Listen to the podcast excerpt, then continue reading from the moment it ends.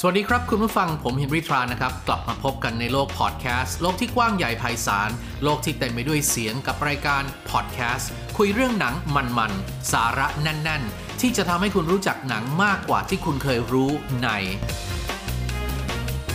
ดูหนังฟัง M Talk ในโลกภาพยนตร์นี้มีหนังที่สร้างจากเกมมาแล้วมากมาย อาทิเช่น Final Fantasy Warcraft Pokemon Detective Pikachu Sonic the Hedgehog Mortal Kombat Resident Evil หรือ Monster Hunter เป็นต้น แต่ถ้าว่ามีภาพยนตร์ใหม่ที่กำลังจะเข้าฉายในบ้านเราเรื่องหนึ่งนะครับ ซึ่งแตกต่างจากที่ว่ามา เพราะเขาบอกว่าเป็นภาพยนตร์ที่ได้รับแรงบันดาลใจจากเกมเพียงเท่านั้น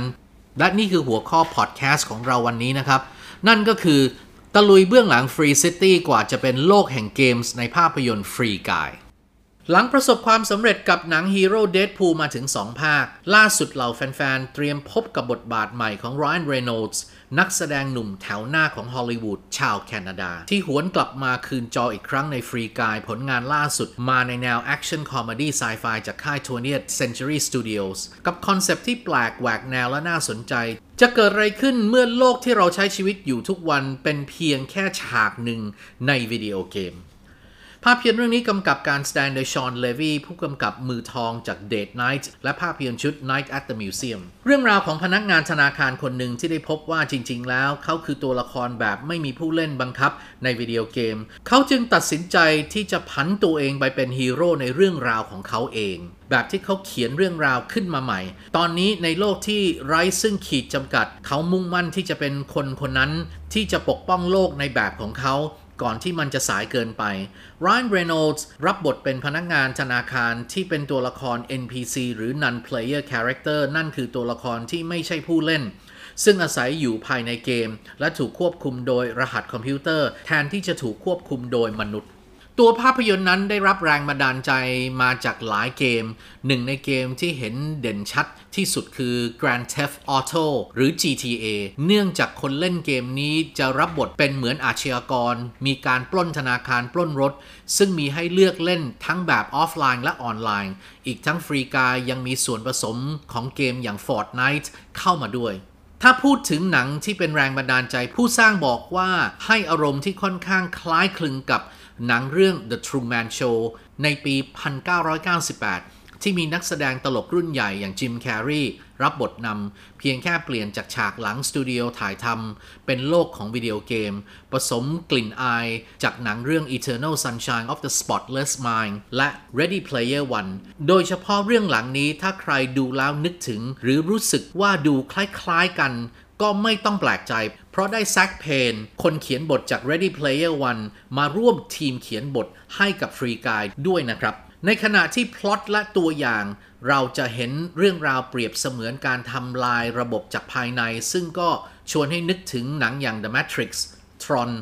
แอนิเมชันอย่าง Wreck-It Ralph ของ Walt Disney และ The Lego Movie เป็นต้น มีอีกข้อมูลหนึ่งที่น่าสนใจนั่นคือเมืองสมมติในเรื่องมีชื่อว่า Free City นั่นเอง ได้รับการออกแบบโดยอ้างอิงจากเมือง Liberty City ที่ปรากฏในเกม Grand Theft Auto ภาค 3 และภาค 4 ผสมผสานสถาปัตยกรรมที่ได้รับแรงบันดาลใจมาจากเมืองนิวยอร์กครับย้อนกลับมาพูดถึงนักแสดงนำในเรื่องนี้ Ryan Reynolds นั้นมีผลงานที่ทั้งแป๊ก และปังนับตั้งแต่ที่เขาเริ่มเข้าวงการมาจากการแสดงซีรีส์ในปี 1991 จนถึงขณะนี้ ถ้าดูจากคะแนนในเว็บไซต์ Rotten Tomatoes แล้ว 3 ผลงานที่ได้คะแนนต่ำที่สุดของเขาได้แก่ RIPD ปี 2013 ได้คะแนนไปเพียง 12%เต็มร้อย National Lampoon's Van Wilder ในปี 2002 ได้คะแนน ไปเพียง 18%และภาพยนตร์เรื่อง Selfless ในปี 2015 ที่ได้คะแนนไปเพียง 19%เท่านั้น ส่วนหนังที่ปังซึ่งได้คะแนนจากเว็บไซต์ Rotten Tomatoes สูงสุด 5 เรื่องของ Ryan Reynolds นั่นก็คือ Mississippi Grind ในปี 2015 ที่ได้คะแนนจากนักวิจารณ์ไปถึง 91% Adventureland ในปี 2009 ได้ไป 89% Buried ในปี 2010 ได้ไป 87%และแน่นอนครับ Deadpool ในปี 2016 ได้ไป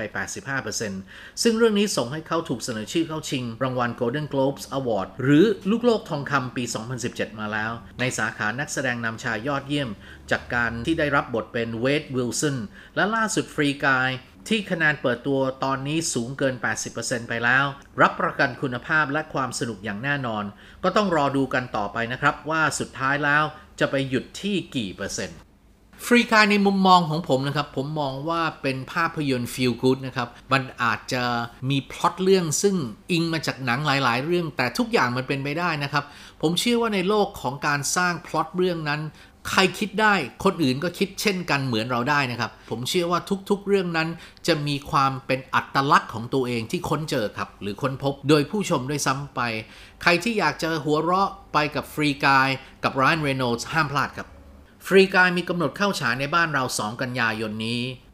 คุณผู้ฟังครับเป็นไงบ้างครับ กับข้อมูลหนังเรื่องฟรีกายที่ผมนำมาฝากในวันนี้ เราอยากรู้ว่าคุณผู้ฟังนั้นมีความเห็นอย่างไร รวมถึงอยากพูดคุยแลกเปลี่ยน หรือมีคอมเมนต์ก็พิมพ์เข้ามานะครับ และเราจะเลือกมาพูดคุยและตอบกลับใน EP ต่อๆไปโปรดติดตามครับแล้วมาถึงช่วงตอบคอมเมนต์จากทางคุณผู้ฟังทางบ้านนะครับ ที่ได้มีการแลกเปลี่ยนความคิดเห็นไว้ที่คลิปพอดแคสต์ทาง YouTube ของ Major Cineplex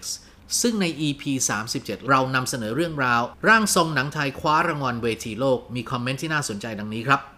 จากคุณ NASS บอกว่าหนังเรื่องร่างทรงเป็นเรื่องที่ผมเฝ้ารอชมในโรงมาก ๆ ส่วนตัวคิดว่าหนังน่าจะทำออกมาเป็นภาพยนตร์เชิงสารคดีออกแนว The Wailing ถ้าเอาเป็นฮอลลีวูดผมก็จะนึกถึง Blair Witch มันจะดูเรียล มันจะดูแบบมืดมนดำมืดผสมเข้าไปด้วยนะครับ คุณเตวิททานบอกว่าร่างทรงสุดยอดเลยความสยองของตัวอย่างให้ 10 เต็มเลย สนับสนุนหนังไทยครับ เห็นด้วยครับเราต้องอุดหนุนหนังเรื่องนี้ให้เขาดูกันเยอะๆนะครับ คุณผู้ฟังครับสถานการณ์โควิด -19 นั้นก็ยังอยู่รอบตัวเราอย่ากาดตกนะครับหมั่นล้างมือ แล้วหมั่นช่วยดูแล คนที่อยู่รอบข้างเรา คนที่เรารักและเคารพคนที่เป็นเพื่อนฝูงของเรา เราต้องให้กำลังใจซึ่งกันและกันอย่าจิตตกนะครับท้อถอยได้แต่อย่าท้อแท้นะครับ